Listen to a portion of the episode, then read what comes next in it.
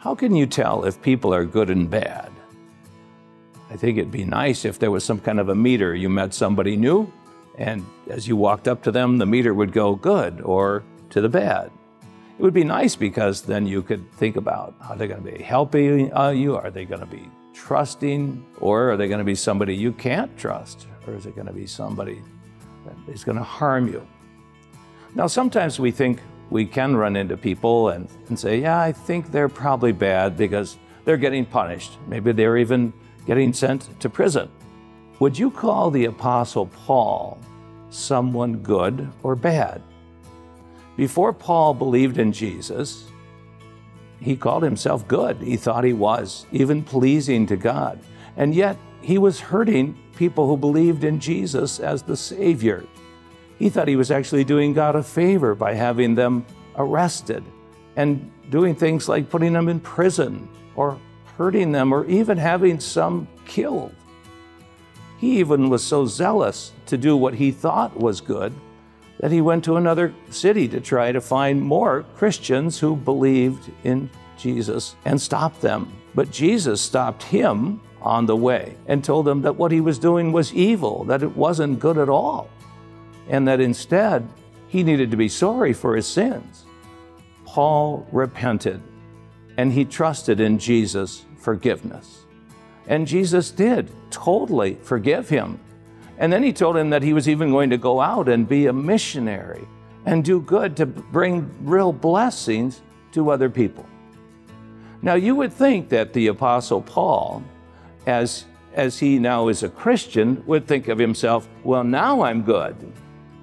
But actually, he thought just the opposite. He wrote in 1 Timothy chapter 1, verse 15, Here's a trustworthy saying that deserves full acceptance. Christ Jesus came into the world to save sinners, of whom I am the worst. What about us? Are we good people or are we bad people? Well, as we think about how other people may judge us, we may say, yeah, we're pretty good as compared to others.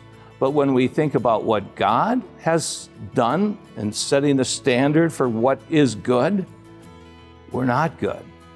He wants us to be perfect. And rather than perfect, we're falling way short of that. Instead of helping people, instead of being kind through our words and actions, we're not doing that at all, or we're not doing it enough. We also, like Paul, deserve to be punished for the things that we have done. But God, out of love for us, instead of punishing us, sends his son into this world. And you might want to ask, was Jesus good? How do we know he was good? Well, of course, he was always helping people, showing kindness to them, telling the truth. He did everything according to the will of God, his heavenly Father.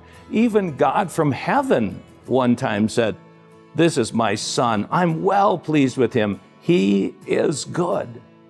And yet, out of love for us, he had his perfect son take the punishment that we deserve for all the bad things we've done.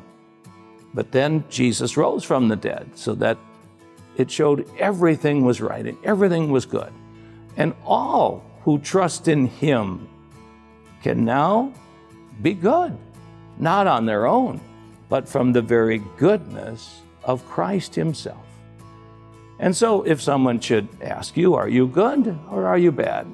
The answer is yes. Uh, without Christ, we can't do anything good according to God's standard. But with Christ, God sees us as perfect, and we will enjoy that goodness forever. Let's pray. Lord God, your word tells us that we have all sinned against you. We cannot make up for the bad we do.